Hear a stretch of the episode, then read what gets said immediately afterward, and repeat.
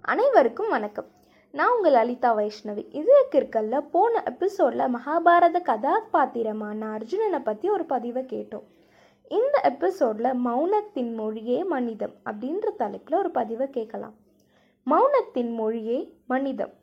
கரு அசைவின் மொழியை தாய் உணர்வாள். மழலையின் மொழியை தந்தை அறிவார். உடன் பிறந்தோரின் மனமொழி உறவறியும்.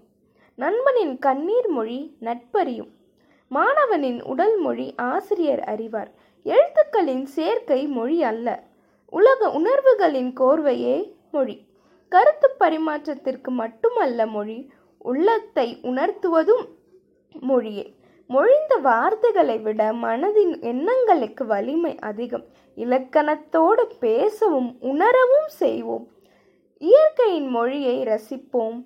பல்லுயிர்களின் உள்ளம் உணர்வோம் மௌனத்தின் மொழியை மனதால் பகிர்வோம். நன்றி. உங்களோட கமெண்ட்ஸை என்னோட ஃபேஸ்புக் பிளாக் பேஜ் இதே கிருக்கல்ல ஷேர் பண்ணுங்கள் மீண்டும் மற்றொரு எபிசோடில் சந்திக்கும் நான் உங்கள் லலிதா வைஷ்ணவி. நன்றி வணக்கம். அலையா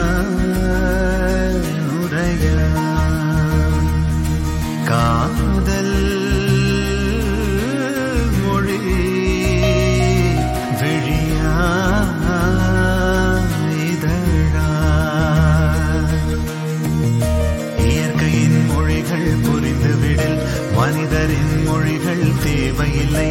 இதயத்தின் மொழிகள் புரிந்து விடில் மனிதர்க்கு